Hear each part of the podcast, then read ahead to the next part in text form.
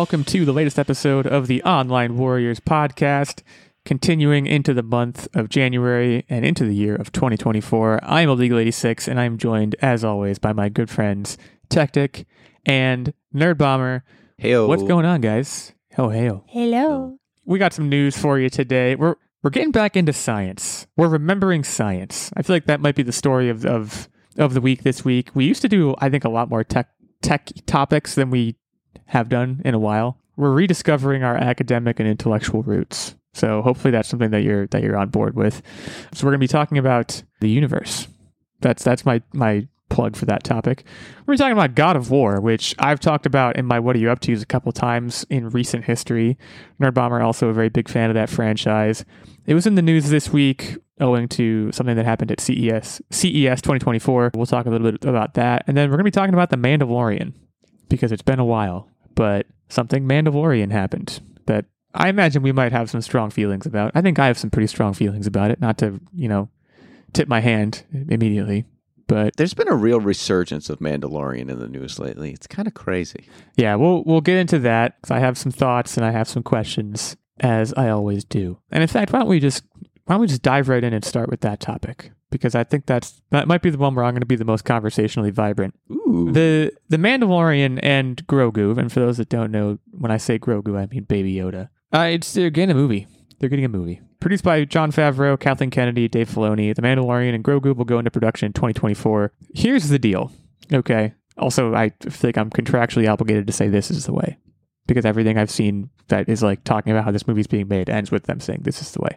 So my history with The Mandalorian, I don't, I don't know if it's any different than your guys, but I watched season one. It freaking ruled. I think that was during pandemic times, and it was like a really great pandemic level escape, I would say. I watched season two. I would say it also ruled. Maybe slightly less than season one, but generally speaking, it ruled. I believe my wife and I watched one episode or two episodes of season three, and we were like, okay, this is our exit. Haven't been back since. And I think that was the correct choice based on what I, because like, it was one of those things, wasn't The Mandalorian season three, vague spoiler alert, like, wasn't that the one where they were like, oh, hey, Jack Black was on this episode and like Lizzo was on this episode? we did the same exact thing. And it just, like, got kinda this is my exit. And I and and the reason why Yeah. is because it was the fact that they were just bottle episodes. They were they were kind of self-contained adventures, and then as we got further Hmm. and further down the road, a lot more things became intertwined, and it started to to lose what gave it. It started to lose what made it so good. And so going back into the movie, this could either be good or bad, right? Because the episodes Absolutely correct. 100% are agree. fairly long in length. They're not like little 20 minute stints. And so, They used to be. Again, they used to be. If you think back to season one, I believe the season one episodes probably averaged about an hour, about a half an hour. Let me. I'm going to Google that while you're talking because I'm I'm curious. I want to fact check that. but there were also two part adventures. And so, what is a movie but two two part sh- episodes as far as length is concerned? So, I think they can do it well as long as it maintains the formula that we've grown to love, which is a self contained adventure start, middle, end, done. Well, my problem is that, and I, I get they sort of try to move back away from it a little bit, but once you introduce a connection to the Jedi, I don't know how you fully get rid of that just as self contained. Like, this is only about, you know, Mandalorian lore. I don't want. I don't want a greater connection to the Skywalkers. I don't want even a greater world connection. Like, let it just be something that's important to Mando.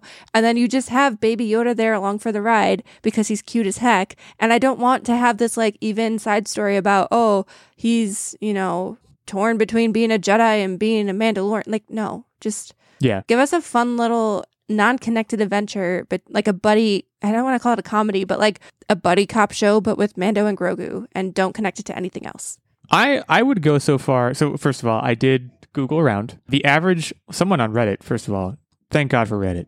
Someone on Reddit really calculated the average length, aver- average episode length for both season one and season two. I don't have season three in front of me, but the season one average episode length was 40 minutes. I will say, chapter two, The Child, was 32 minutes long. Uh, it appears that was the low, lowest episode length in seasons one and two. Season two episode length was 41 minutes, so it didn't actually go up that much. Right. And we've had episodes where they were two part contained series or show. Stints. certainly, yeah. And so that's all I'm saying here is if you you make it the same length as what was a two part episode, then it's really not that different. I agree with you that. So for, uh, I, I would say, well, I agree with I think everything you guys were saying. I would go so far as to say the Mandalorian might be better without Baby Yoda, which I know in today's day and age of merchandising and memes I and all that, that's sacrilegious to say. But like, I honestly think the best episode of the Mandalorian might have been the first episode.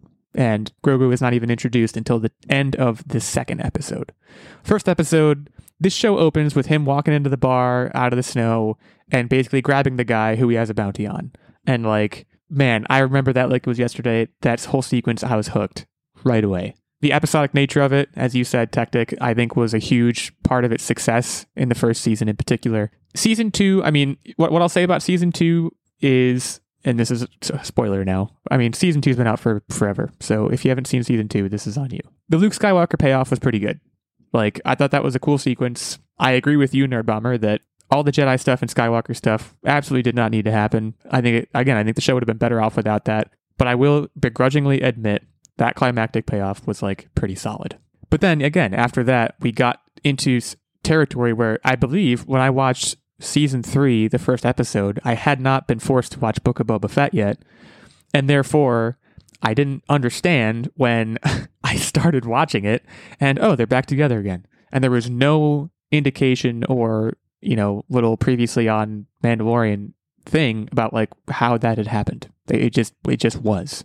I think that was a huge moment for, that soured me to the entire experience. I'm inclined to agree with you, Techtic, that it's still possible for this to be good if it is a, you know, basically two episode arc that is self contained within one movie. But why would I have any reason to believe that that's actually going to be what it is? Oh yeah, uh, you're right. Like- it's gonna have the Disney treatment where it's oh, there's this there's this massive world and everything's intertwined and ah. I would bet you any amount of money Ahsoka's going to be in this, Uh, even even just as a cameo. There's a, uh, basically a 100% chance that Ahsoka will be in this. I liked what you said where where the payoff was good, but was it worth it? And the answer is No, winning the lottery only to blow it on hookers and blow. Like it's a great payout, but you just you blow up everything else. Well, here's the other thing about it too. I, I think there's a world in which they absolutely could have achieved the same payoff or the same caliber of payoff without having any sort of Jedi characters involved in the show otherwise. Let's say the Mandalorian is going around doing bounty hunter stuff, and then in the last episode of season two, he's doing bounty hunter stuff, and Luke Skywalker shows up.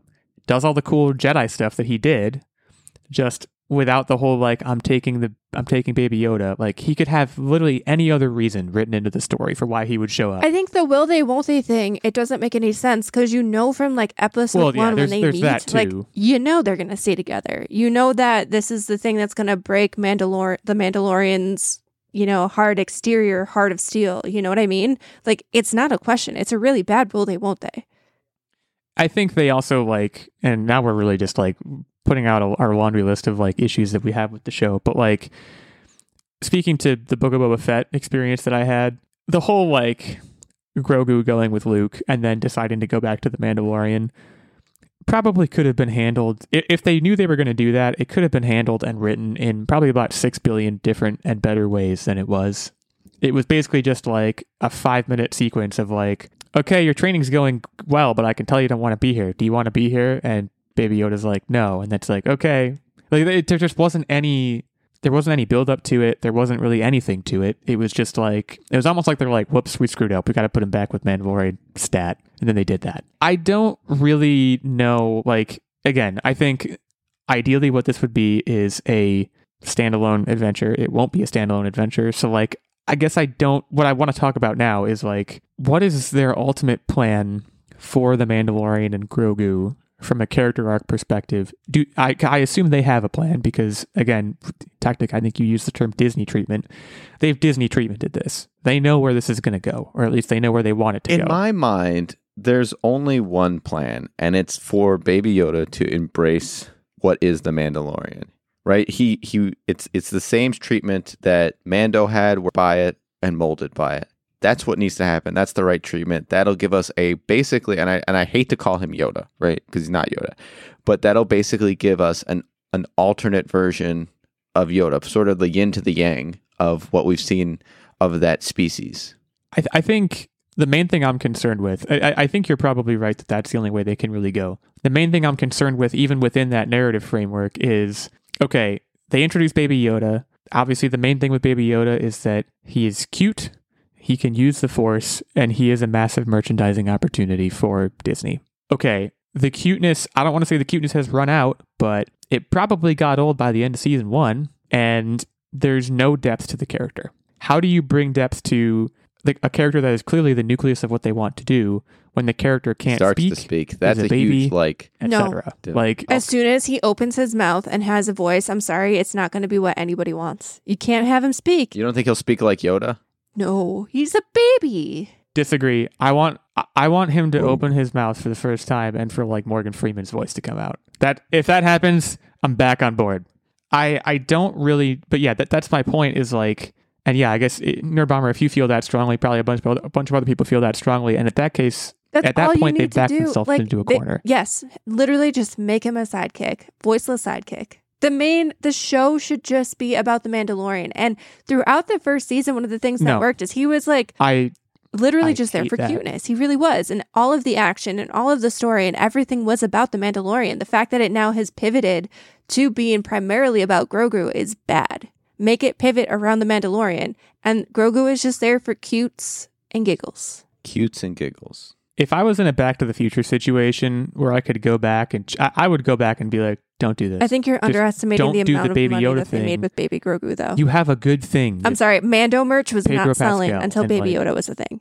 I'm not sure that Mando merch existed until Baby Yoda was was a thing. I mean, Baby Yoda was episode two, so like, and I, I remember even like, obviously Baby Yoda was a phenomenon. There were good things. I don't want to say there were good things about Baby Yoda in season one. People love Baby Yoda. I get it. I know the first time Baby Yoda used the Force, the the first time I Baby Yoda used the Force, I remember being so deflated instantly because I was like, this is not what I wanted. And like again, to, to, to compare to other Disney Star Wars shows, what's the one that is widely considered to be the best one? It's Andor, and that's because there's no Jedi. Like that is not a coincidence to me. There's no Jedi in Andor. Everyone thinks it's the best one.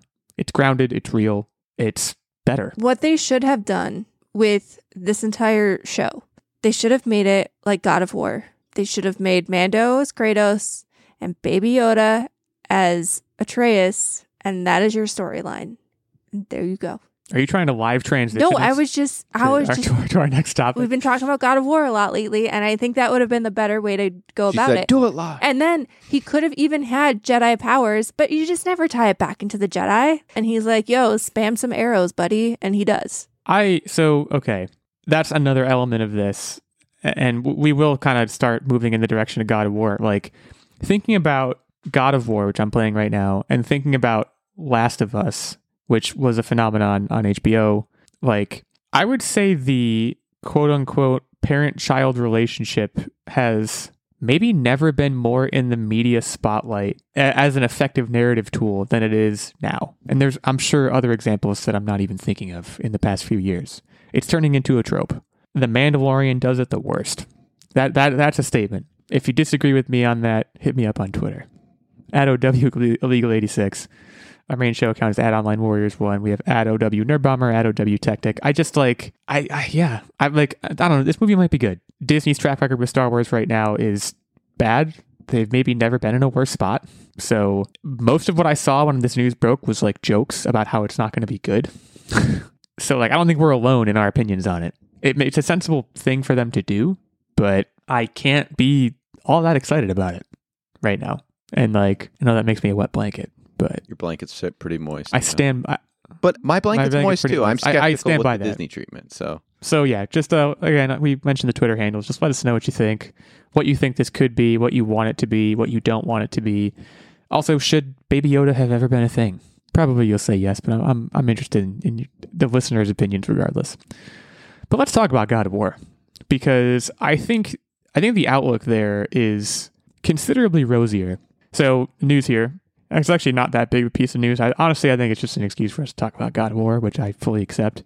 At CES 2024, which I think is either ongoing or just ended, there was a panel held by Sony at which representatives confirmed that writing is underway for the live action adaptation of God of War. Now, the live action adaptation, I don't think the news here is that we're getting one. I think we knew that already.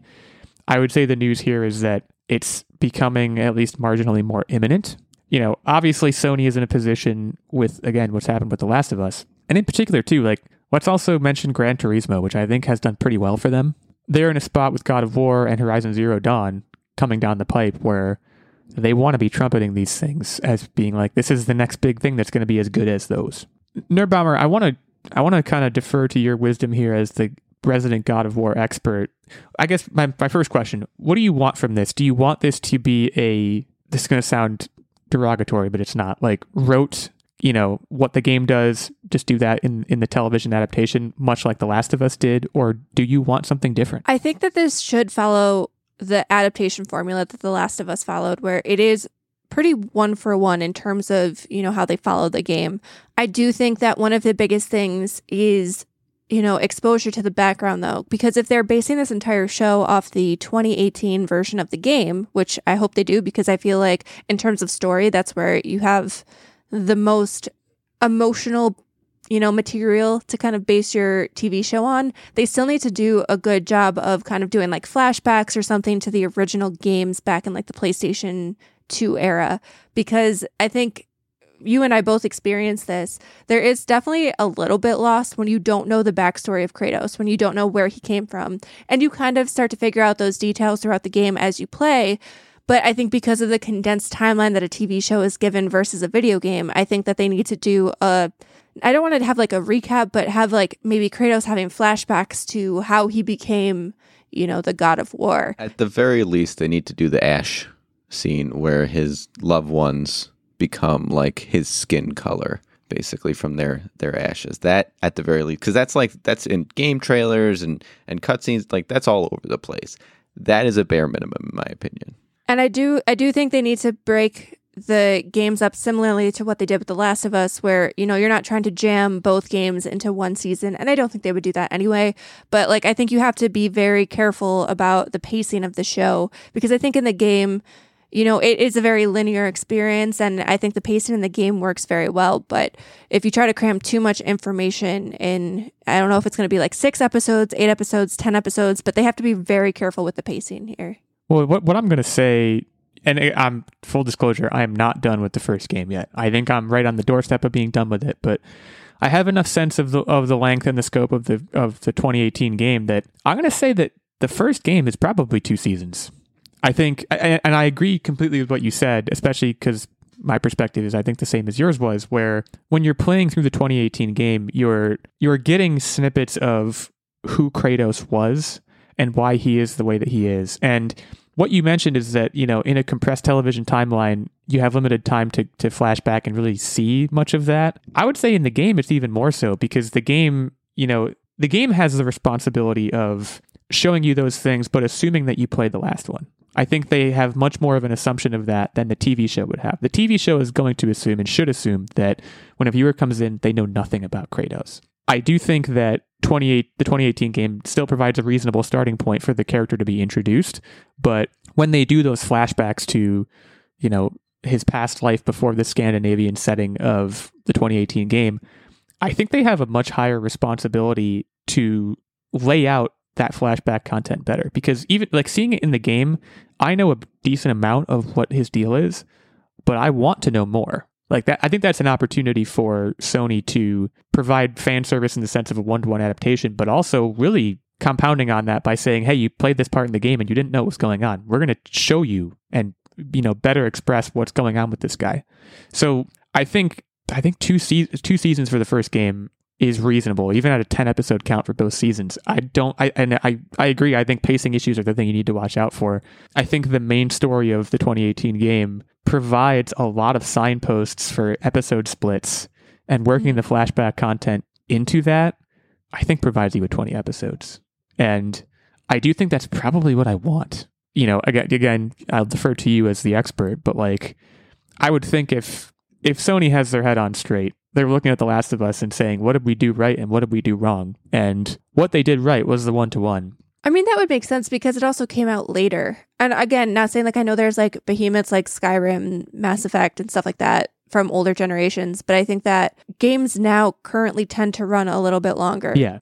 I, like there's just scope creep in games, and it's not necessarily a bad thing, but I think games just tend to be a little bit longer these days. Right. Yeah. So I, you know, I, I think, frankly, I'm, I think if I sat down and tried to figure out where the ten episode breaks would be, I could probably do that and like maybe be a little bit more than halfway through the first game. You know, it, it it's obviously a matter of how they represent a lot of stuff, how much actual fighting they depict because obviously the game is taking me many many hours but it's because i'm spending a lot of time just like kind of uh, you know generically fighting draugrs which you can probably only show in an interesting way so many times I think that's going to be the other interesting aspect of it because I know, like the Last of Us TV show, I think one of the only criticisms, I mean, There's always criticisms of shows, but I think one of the biggest criticisms of The Last of Us that I saw online in terms of like internet discourse was how little we saw of the clickers fighting clickers was not a huge part of the show and it focused more on the characters and their interactions and there weren't these big battle scenes. And for some people that was a problem, but I think that in TV like you really can't have these epic battle scenes all the time. And that's another thing that I'm wondering how they're going to handle cuz like in The Last of Us like I don't want to say you see one clicker fight, you've seen them all, but kind of like yeah. there's different levels of clickers and I think they addressed that in this TV show, but like we didn't need to see it every time they walk into a building. They got to take down like 10 clickers. We didn't need to see that. Whereas in God of War, it's a little bit different because you do have like, obviously, there are recurring enemy types, but in terms of like, there's some like big battles. You've got Valkyries, you've got, I mean, all of the different draugrs and stuff like that. I don't know like which ones you deem important to include in the show without it becoming like overly gluttonous in terms of just like action battle scenes because I don't think that holds a lot of people's attentions for too long, especially if it's like a 10 episode run.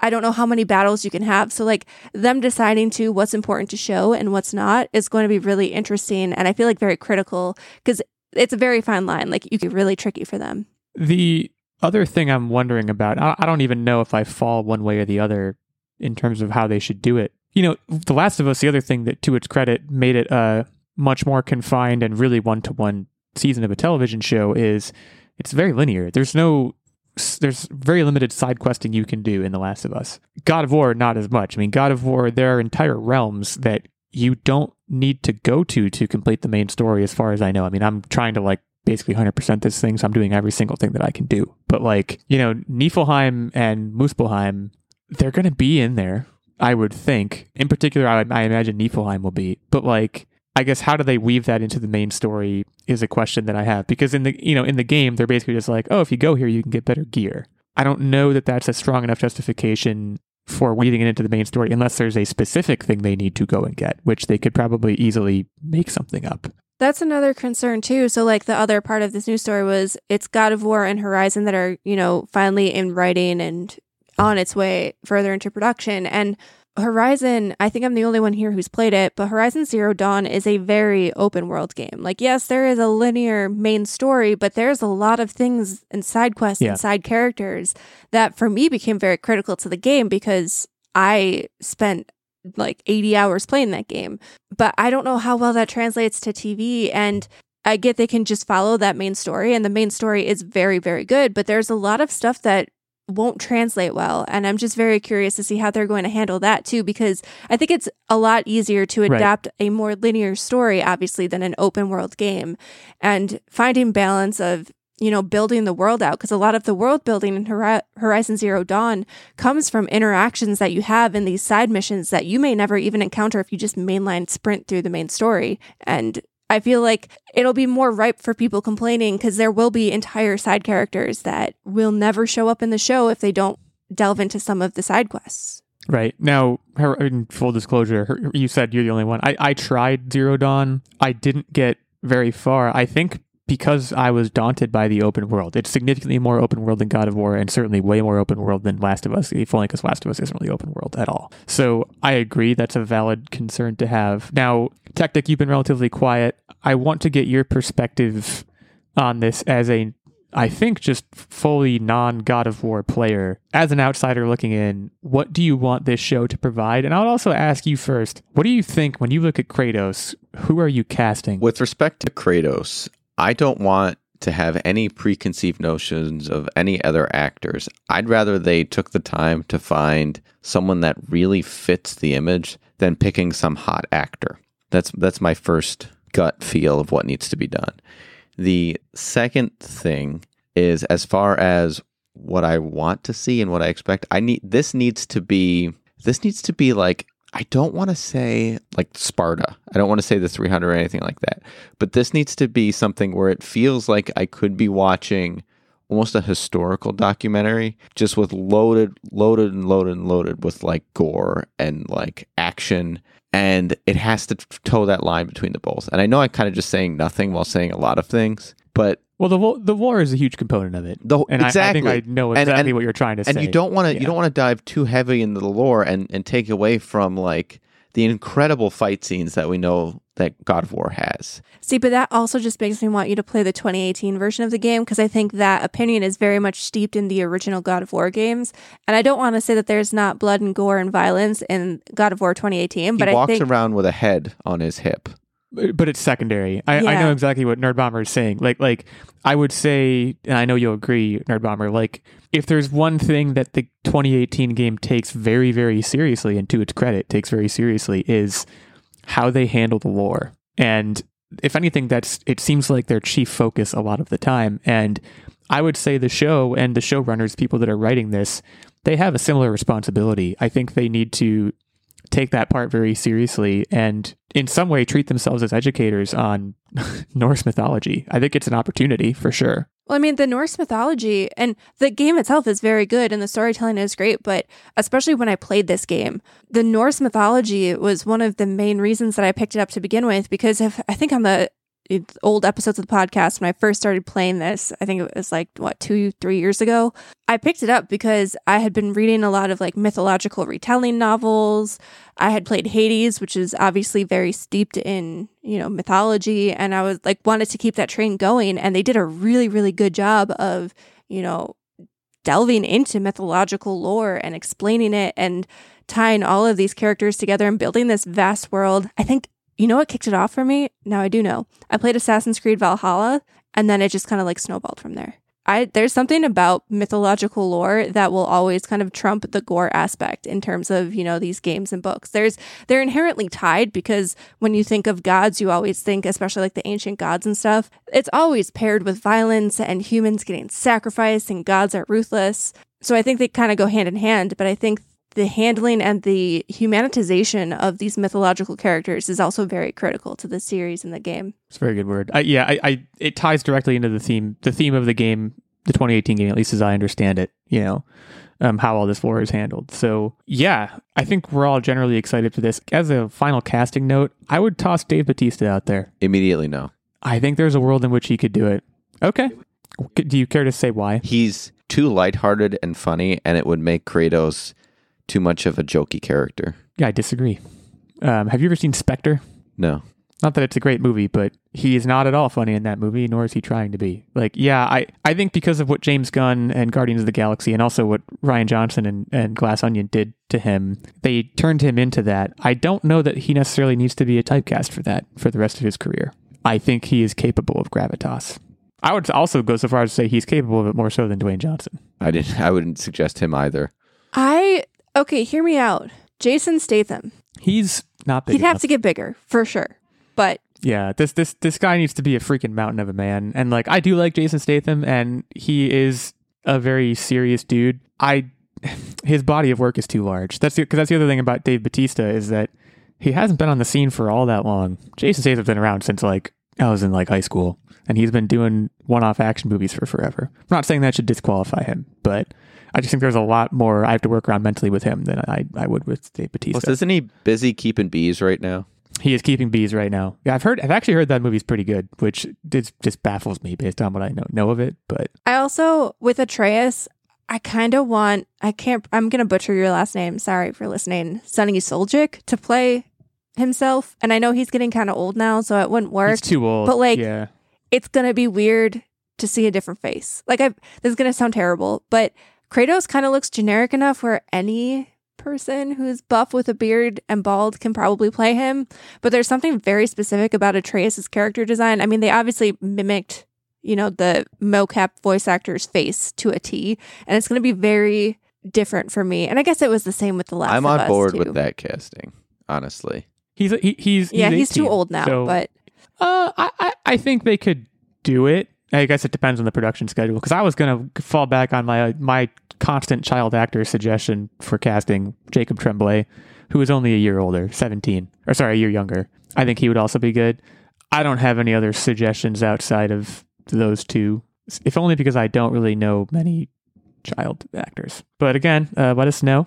Hit us up on uh, the old tweeter uh, who you want to be in this show and what you want from this show besides the things that we've mentioned, or where, where do you think we went wrong? We'll take a short break now before we come back to talk through science. Uh, but before we do that, it's that time again in the episode. I would be remiss if I did not shout out our fantastic Patreon producer, Mr. Steven Keller. Steven's been supporting us for quite a while now on the show. He's had multiple guest spots. That's part of his set of perks as our Patreon producer. He's, a knight level subscriber on our Patreon. He gets this weekly shout out in every episode. He gets input into the weekly game segment.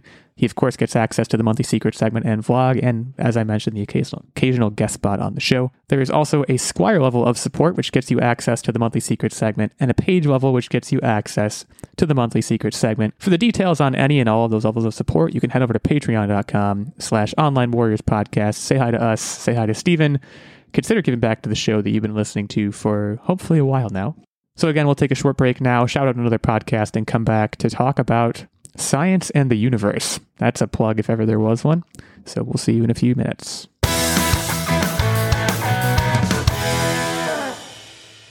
Welcome aboard Two Vague Airlines. We're cruising here at uh, 40,000 feet. That might be too many feet, but what do I know? I'm not really an airplane, I'm a podcaster. Actually, I'm a co podcaster. I'm the co host of uh, several episodes of the Two Vague podcast. If you haven't heard it, you're missing out. Check out the Two Vague podcast. Any place podcasts do whatever they do. Ladies and gentlemen, the captain has turned off the fasten seatbelt sign. For your continued safety, Two Vague Airlines requires that you keep your seatbelt fastened at all times while seated. But while you're seated, you can tune into the Two Vague podcast, T W O V A G U E, on your favorite podcast services and enjoy the flight. Okay, welcome back. We're here to talk through science and universes. Let me just, I'm just going to read some stuff here and we're going to talk about it. That's what tends to happen on this show, but I, just, I felt like saying that. An astronomer at the University of Central Lancashire, which I assume is in the United Kingdom or Scotland or something like that, has just discovered, and I love this phrasing, an ancient, problematic ring like structure of their very own hanging in deep space, imaginatively, imaginatively named the Big Ring. Thankfully, it's no super weapon or portal from some far flung region of space, which, honestly, in my opinion, bummer. Instead, it appears to be an enormous collection of galaxies that have inexplicably coalesced to form a vast circle when viewed from the perspective of Earth. We're seeing the Big Ring, of course, as it was when the light left the galaxies. The ancient structure boasts a circumference of around 4 billion light years, and as a point of context, the Andromeda Galaxy uh, sorry, the distance between the Milky Way and its closest neighbor, the Andromeda Galaxy, is a mere 2.5 million light years away. So, one thing I like to think about in the context of this sort of stuff is that the, the note of like, we're seeing the big ring as it was when the light left its galaxies. Because light takes so long to travel, even though light is super fast, obviously, because of the vast distances involved in like deep space, the big ring might not be a ring anymore as we're currently talking about it, but the light has arrived to us. Techtic, you're a science man. What's what's your take on the big ring? So the reason why I wanted to talk about this one is because it, it's there's not a lot of instances where you know science fiction and in video games can relate to some, and this is this is really like I, very loosely related, but like I thought this was fun because you always think about the Halo ring when you talk about rings in space. And we've already covered that this isn't the Halo ring, it's not a weapon, nothing like that. But I thought it was cool to talk about in this in this show because of that. As far as like my take on this and what I find interesting about it is I want every single one of you to look as far forward back that you are on a ball. It's you're not on a flat plane, you're on a ball. And so we are looking at these galaxies in a ring and we, we're saying to ourselves, well, this this is a statistical improbability because no structures beyond a certain size should ever form a ring or a shape that we can discern. It should just be complete randomness out there in the galaxy. Well, I want to pose a follow on question and say, well, how do you know we're not in a ring and we're just not observing it from our own perspectives and all galaxies ring together like this? And so what this does is it is it turns everything what we kind of understand on how these galaxies align and form and and hang out in the in the universe on its head. And that's very exciting to me. So let me, in a, in a sense, counter argue that and say that, okay, so we see this big ring, it's out there. What can we take away from seeing it? What benefit does it get us to seeing Well, let me ask you a question. If you see a bunch of galaxies in a line, okay, around you, right? They look like they're just kind of in a line, in a loose line, but really you're part of the ring. That's my takeaway. That's what I'm saying. Let me, let me, let me put it more philosophically. A, I'm fine with not knowing that. B, to, I get that there are astrological bodies we can look at and learn things, but things like the big ring, which are so far away, and we just see it's a circle and we want to derive meaning from that, why can't we just look at it and see it for what it is? And just be like, wow, it's a big circle. Well, it might suggest that there's other forces out there that we just don't yet understand that are maintaining the ring-like structure of these galaxies. There was some some talk of of harmonics from the Big Bang that would cause them to ring in this pattern that we're seeing, you know, billions of light years, quote unquote, in the past. And there might be more understanding of how that Big Bang affected the formation. There might be, again, this unknown force that that's holding these together. There's so much that we don't know, and and we've talked about this even within our own ocean. We are we are merely in our infancy on what we understand about our own planet, let alone the whole galaxy. Yeah, I mean, the other the other question I have, I mean, I have a few, but like one of the other questions I have is, it's referred to as a ring-like structure. Let's say it's not a perfect circle, because looking at it, there's a picture here too. Looking at it, it doesn't appear to be a perfect circle. What if it's just a coincidence, or like, what if we're seeing a circle? And it's not actually a circle. You know what I mean? What if these things are moving independently? They are happening to make a circle in a snapshot of time that, again, was many, many millions of years ago, based on how long the light took to come here. Ooh. And like, what about like size and depth perception? Yeah, it could be an oval, but Yeah. it's like an optical. Well, vis- no, but maybe it's not even a Depth. circle. Maybe Yeah, you just got some big bad boys super far away and some small boys super up close. And then when you superimpose them on like, you're just looking out into Well, the world. and and the article touched on this. That's where it's there could be spiraling as well, right? So you would a spiral in the 2D plane looks like a circle. Sure. Right. Yes. But um, my point is, unless there are greater forces at play here that we can somehow harness to our benefit or use to predict certain things, let me just again ask existentially seeing this, why do we care? Or why should I care? I guess is more of the question that I'm asking. You know, it's, it's, I guess it's interesting, but I, the, given the fact that we don't even know if it's a circle or a spiral or a random smattering that happens to look like one of those Well, things. even if it's a spiral, that still turns on its head that we have these megastructures that seemingly should not be a megastructure. And and I know the counter argument could be, well, you can call anything a megastructure, right? As as depending on how you define what a structure is. Yeah. I guess I'm just thinking about Monday morning when I'm in the shower before going to work, thinking about how insignificant I am in the universe. And I'm reacting negatively to this news because this news doesn't help me feel less that way. This is this is more like you're asking the question, why do we care about history, basically? Are, No, right? I don't think I'm. A- I don't think I'm You could say asking that, like, ah, that happened in the at past. all. I think I'm just asking if this is a snapshot in time and we can't do anything to change it, and it won't. Like, I guess I don't know what benefit it brings us seeing this and acknowledging it, and I, I don't want us to take. because it gives us insight to the formation and travel But does- of our but own does it? galaxy. Does it, right? or are we taking, are, or are we mistakenly taking taking greater meaning from it than should be taken? It's too far away. We just don't. I, I don't think we can rely on any conclusions that are drawn. I think it's a mass relay. And we should be looking for Commander Shepard.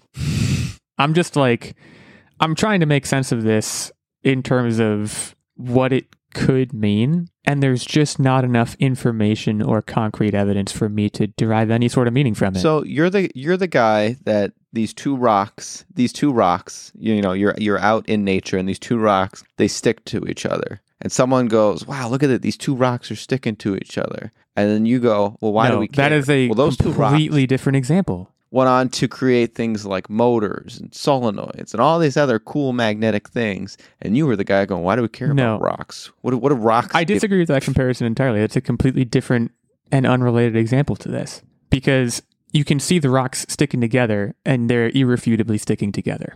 This, there's a bunch of stars and or galaxies that happen to at this moment in time look kind of like a circle. Is- I, I, I'm not as willing to take meaning from that as two rocks sticking together. Two rocks sticking together, of course. There's forces of attraction. All right, so then let me ask you another question. You you look at the grandeur of space and these are, are mapped and, and spread about. And then you look at the brain and you look at the way that neurons are mapped and spread about and they look eerily similar. Are you not going to say that there's some like th- there's this natural force and order of things? Or are you going to say, eh, it's a coincidence, who cares? Galaxies brain synapses look the same, who cares? No, there's the reason why we as a species have continued to progress and advance is because we're intrigued by patterns and we recognize that hey this is interesting we should explore this more be be inquisitive I'm not saying it shouldn't be explored more. I'm just saying I'm saying that right now I'm not willing to put much stock in it. yeah pe- people like you are But yeah, are- go ahead, are explore more. That's what anti-advanced science is for. Eh, i don't care move, move on with your life No, no, that's that's again that's the opposite of what I'm saying. I'm just saying that I'm approaching this from a perspective of skepticism. Not from the perspective of this is going to answer so many questions for us about so many things. I'm more so saying, all right, What's now that? that we see this thing, let's maybe try to better understand what it is and if it is anything. I would I'm not I'm like I would like for it to be something. I think that would be interesting. I'm interested in space. Um, there's a lot we still don't know. But I guess I'm just looking at this at this picture, it's like barely a ring. That, that that's the thing that again I, that's why I brought that up. It's like basically what i hear is it's "Eh, I could ring-like draw a better circle I think I could draw a and get my circle. compass out. I feel like I've just contributed minor clips because Yeah. really, I feel like I am not educated enough to know what the implication of this should be. And I feel like I'd say something dumb. Well, yeah, I'm certainly not either, which is another i think you should part of why I'm basically saying why should I? I need someone to basically I need someone to explain it to me like I'm five. I think that's what I'm really getting at here, and someone probably can. And Techtic, you've done an admirable job of of trying to do so. But should email this person and tell them you can draw a better circle and that they should be ashamed I don't think I'm feeling that combative. But I I appreciate what you're trying to say, which is that I should go easier on on the people that are making these discoveries. Which is eh, I'll, I'll take that feedback and internalize it. I just I don't know. I guess we'll see. Maybe you know maybe two weeks from now they'll be like, well, the ring is definitely a ring, and here's why. And like I just think that then Show me the money. I'm gonna care a lot. Show me the proof. I think is what I'm saying. Show me numbers. You know.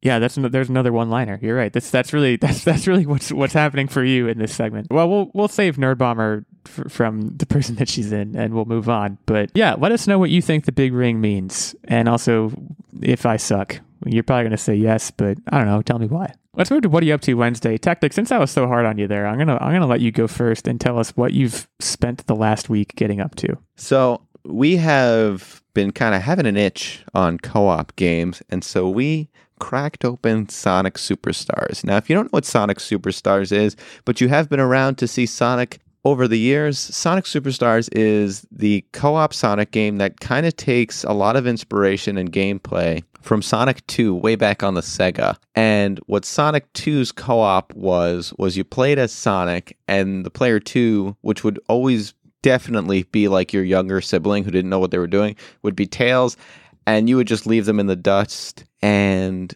that's it. Like it wasn't truly co-op. This is truly co-op and the kind of the weird part about it, which I don't know if is is is good or bad, is the camera doesn't I thought from the trailers and that it splits to to to two split screens, but that was actually just showing that it was multi bunch of people doing online play. In actual split screen co-op, it splits it up by not splitting it up at all and just has the camera follow who's ever making more forward progress. And so in some instances if the person is like falling off the screen because they messed up and dying, but their forward progress, it'll basically just kill you both. And then in other instances, you'll be fighting that other person who's making forward progress because you can't see where you're going and it won't let you see where you're going. So the gameplay is fun. I think there's camera tracking fixes that should definitely be had, but overall, Nerdbomber and I were having a pretty good time. And then the other thing I wanted to talk about was we started watching we started watching the next season of For All Mankind and I gotta tell you, season one was the best. We're just kind of trucking along. It's just, it seems like a lot of entitled, whiny people that should just like retire or like give it up.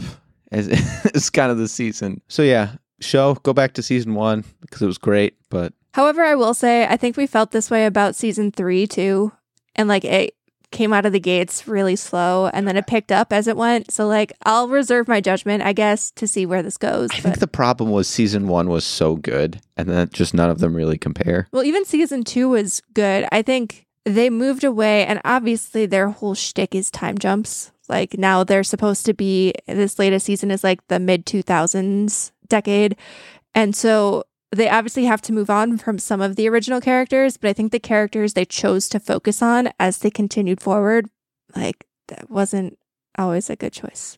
But hey, So yeah, that's what I've been up to. all right, so we watched that new Jake Johnson and Anna Kendrick movie as well that just came out on Hulu called Self Reliance. Yeah, very interested in hearing about this because we almost watched this. I think it was yesterday, and we decided no. So I want to see if we were right or not. It, hmm. I guess the way that the trailer almost showed it off was like a rom com with a quirky twist.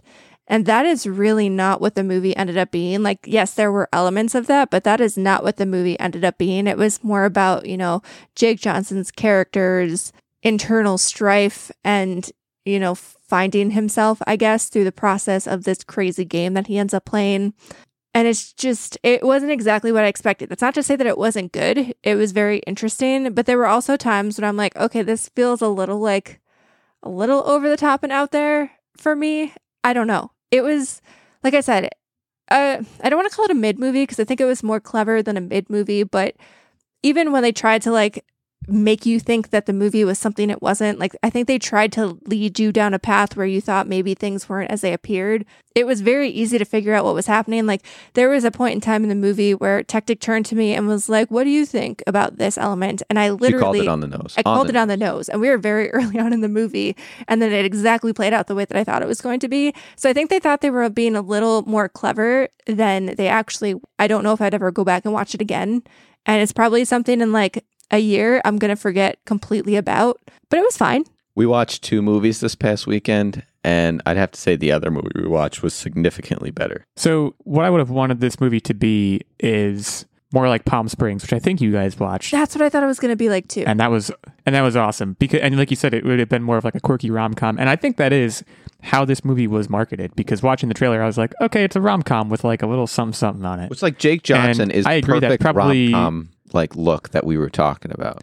yeah and i think that's probably what i would have wanted as well i don't even know what it was exactly about the trailer that my wife and i were like nah, maybe not but it sounds like you're like i mean i know you said you're glad you watched it but everything else you're saying is that you're. that you well, weren't. it's more So, like, I I did I don't really know what to take I away expected from a it. Palm Springs type movie, and that's not what I got at all. So it's not that I disliked it. It was like it was a little too out there for my taste at some points, but like it was more I just felt a little bit misled by the trailer. And so there are points in the movie where I'm like, okay, we're just going on really the rom com that I was told it was going to be. And that was a little sad. sorry that that happened to you But then we made up for it by watching Ghosted, which I thought you guys know my take on action movies these days, right? Like I'm not like a super big action movie person. Like I Ghosted is the one with uh, really hot lady, right? Like really. Uh, it's got Chris Evans and Ana de Armas, and also um, who's that guy? You're correct, by the way. She's she's my list of celebrity crush. I don't She know. is- She, I, Phew, it man. seemed like she was wearing a wig in this movie throughout the entire thing, and that kind of like I was she got, distracted de- she by got that. de-hotted. No, Okay, I it just. I got distracted by the fact that it was like a very obvious wig, and I wasn't sure why they did that when she could have just like naturally just had her regular hair. And I don't know for sure that it was a wig. Maybe her hair was just like very stiff, but there was just something off. But I heard it wasn't very good. Chris Evans and Ana de Armas, known pairing from Knives Out, so I would have thought that they would work well together. But it sounds like you liked it, so I don't know. Tell me more. I think it's not something that I don't think I would have gone to the movies to see, but as a streaming original, I thought it upheld its end of the bargain. Essentially, they meet and they kind of have like a one night stand, and Chris Evans is very clingy, and they have this whole discussion about how she's like a international art dealer. Of course, you know what every spy says that they are. Mm, and he buys it and like she's never home. She wants something like very low maintenance. So then she disappears off the face of the planet which is why the movie is called ghosted. And he like continues to text her like 15 times back to back and then decides to use a tracker because he had put what is basically an air tag on like his inhaler and she had held it for him. So she he tracks her down to London and then finds out that she's really a spy and then he gets dragged into like her crazy spy mission. Which, like, let me tell you, Chris Evans plays a fantastic damsel in distress. I agree with this. Yeah. And I did I liked the fact first of all they had really good banter between the two of them. Like I thought they had believable chemistry and the fact that Chris Evans, like the guy in the scenario, was the damsel in distress, I think turned the genre a little bit on its head.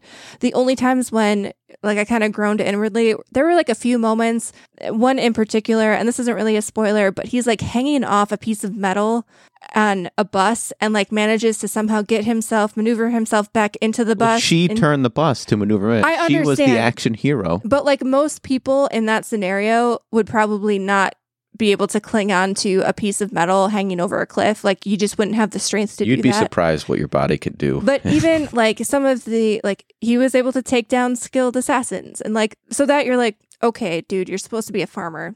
Can I buy this? I don't know. But generally speaking, it was entertaining. I think they focused correctly. Like the action wasn't taking itself too seriously. Like inherently in all of the action scenes, like it was very tongue in cheek, or at least I thought it felt that way. And that's kind of what I want out of an action movie. So for me, like it did have rom com elements, it did have some action elements. I didn't have to think too hard. I was entertained, and that's exactly what it advertised to me. And I think after having watched a trailer that was not representative of a movie, watching this trailer and being like, this is exactly what I'm getting was very refreshing. Yeah, I'm going to read something for you. Listlessly wafting between action, comedy, and romance without ever solidifying into a satisfying whole, Ghosted earns a chorus of boos. 25% on Rotten Tomatoes. It's Boo. interesting that the consensus is basically exactly what you just said, which is that it does all three of those things, and that's fine. So Yeah. it's really, it's, it, yeah, it's a matter of what you want. 55% audience score, by the way. So you're That's like, that's exactly like I would say this is like a very average movie. So I fall in line with the audience score. This is not going to win any awards. It's not going to be something I remember in a year, but it's exactly what I wanted. It told me exactly what it was, and that's exactly what I wanted and exactly what I got. And you can't necessarily fault a movie for like I'm not thinking too hard about this one. It did exactly what it told me it was gonna. I'm going to push back on one point. I agree that movies like that can be great, but it's less likely if they're two hours long. It's looking at the runtime and describing what the movie is. It's too long. I don't know if you It felt that way. It's I don't know. Fair it enough. really didn't feel too long at all because it had enough of like the rom com setup and then it almost transitioned into a different movie. So I would think like the pre setup almost felt like your traditional rom com and took about like, I don't know, a half hour. And then like your action movie setup was like an hour and a half. And it didn't feel that long. Granted, we did take a break because, you know, the dog had to go out, but like I didn't feel like it overstayed its welcome that much. My only complaint is there was too much suplexing. They mentioned one lot. time that Chris Evans wrestled in high school, and any One chance time he they get, mentioned it like five times. any chance he can get, he'd freaking suplex a bad guy. Like, listen, I wrestled in high school, and I don't go around just suplexing people. Like, He does this that. isn't a thing. but you could, but you could because you wrestled in high school. well, does that mean it's my turn? it is. I'll keep mine short. The main I, I watched Oppenheimer. That's that's where I'm going here. You want to talk about long movies? I mean, that Oppenheimer is three hours long, pretty much on the nose. I so yeah, we were in a situation where we had some bad weather this weekend. We some of our plans got moved around or canceled, so we were kind of sitting at home. And if ever there was an opportunity for us to watch a three-hour movie, which we usually don't have the time for, it was then. So we popped it on. I have to say, I mean, I kind of, based on reviews I had heard from other people, I know that it got really good reviews generally, and like it had a good box office run. Everyone said it was great, and it's winning a bunch of awards right now. I think it won a bunch of Golden Globes. I kind of went in with low expectations because the people who I had talked to firsthand about it said that it was boring, uh, a little disjointed, badly paced. I really liked it. I, what I will say about it is that you think the story isn't. I, I don't know. You may think the story isn't interesting or, interesting enough. I kind of went in thinking like I know what there is to know about this, and obviously you can see where this is going. I definitely didn't. There's a very interesting, maybe not quite midpoint, but maybe two hours in, the movie kind of changes tacks pretty dramatically. So like there's maybe a first two hours that you'll like more than the last hour or vice versa. But as an entire piece, I think it worked really well. What I will say is Robert Downey Jr. just won the Golden Globe for Best Supporting Actor. And I like Robert Downey Jr. quite a bit, if only because he was a great Iron Man, but he's also been a great Sherlock Holmes and plenty of other things. he was like easily the worst actor in the movie, and it wasn't even close. So I don't really know what the Golden Globes are smoking, or what maybe the Academy will be smoking when he wins that one. He was like easily the worst part. Not even the worst actor, maybe the worst part of the movie. So that part I didn't really understand, but uh, Cillian Murphy was amazing. The soundtrack, the soundtrack slash score was amazing. The production value was amazing. Direction was very good. It was, in a lot of ways, exactly what I wanted it to be. So if you have three hours, I would say this this would be a really great movie to watch on a plane. And some people may take that as me slighting the movie. It's really not. It's more so that when you're on a plane, you know you're going to be sitting in one spot for three hours if the flight's long enough. So take the opportunity to watch Oppenheimer if you can, I guess is, is where I'm landing on this. So yeah, did that. Otherwise, kind of just trying to wrap up God of War, almost there with it. Next week, I may be done with it depending on how the rest of my week goes. But that, uh, that's the current description of me and how I'm spending my time. So without further ado, I'm going to turn it over to the quizmaster today, who I believe is Techtic. It is. I will first go over the rankings and the tracking. Currently, I'm 1 0. Techtic is 1 0. Steven 0 0. Nerdbomber 0 2. You got to get off the Been schneid, start. as they, as they say. So we'll see if you can do that today. Techtic, without further ado, I'll turn it over to you to lay out the topic and the questions. Okay, so the topic is Mars rovers, kind of sticking in the space theme today. And we're going to get right into it with the first question. And Illeagle, you're going to go first. Yeah, rare territory for me, but I, I accept. When did the first rover land on Mars? In what year? Yeah, this would have been.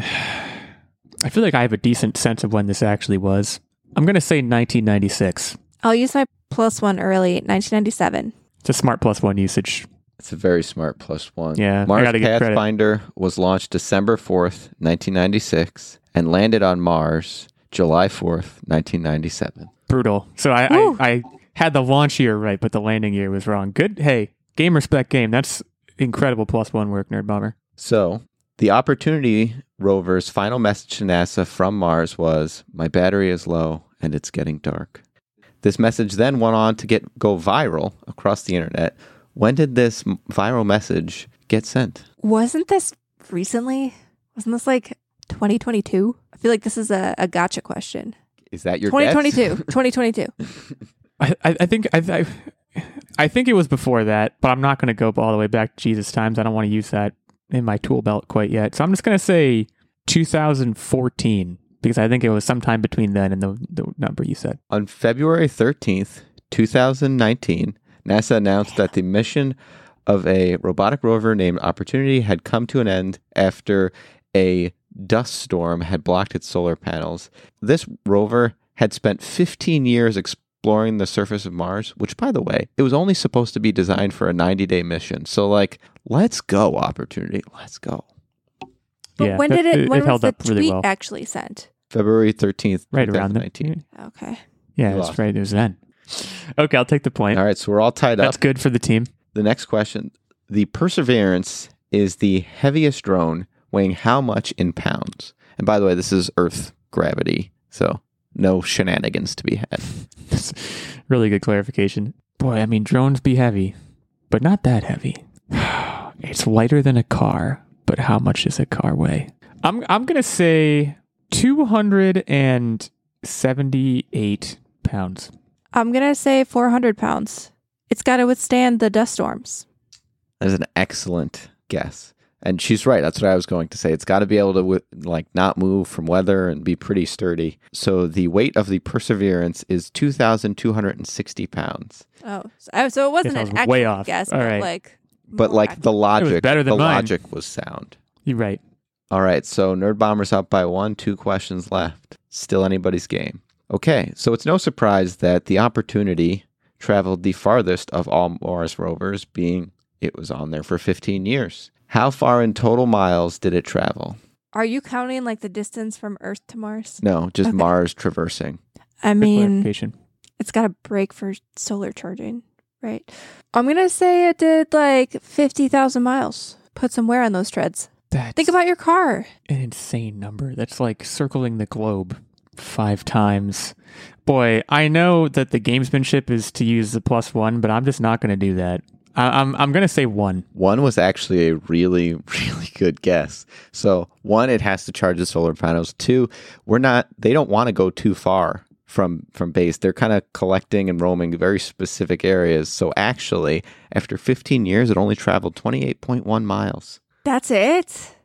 So, I thought it was so, so 50,000 I'm like thinking of my poor vehicle, like Just when I had it for scooting. 15 years, had like 100,000. It's just it's just sc- screaming across. We have screaming we have the Desert, opportunity. doing like We've got the perseverance nothing to and hit. the Nerdbomber's next rover, the scooter, just scooting. Okay, well it's it's it's tied up. All right, I'm really glad I didn't plus one because I know the game the game wants you to plus one there, but I I avoided that that pratfall so to speak. How much in total is the Perseverance project projected to cost for the entire mission?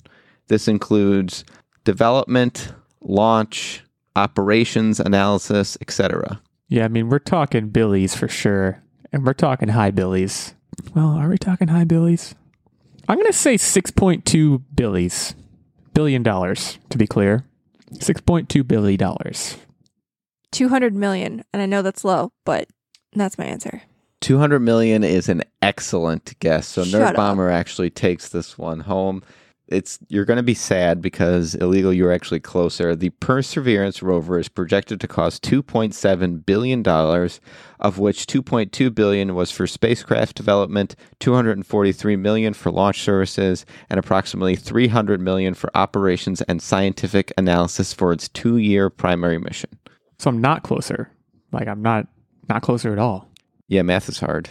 Nerdbomber was closer. Yeah. Okay. Well, fair enough. I I over look. I overdid it. You know. Sometimes you just you just lose. Uh, so I moved to one and one. Nerdbomber to one and two. So still in last place. Nerdbomber. Just just a heads up to you that you're still uh, in last place. But you will host next week's quiz, in which Techtic and I will return to our face to face series for for 2024. How's uh how's uh Hawkeye going by the way? I just haven't haven't started yet, so it's going great.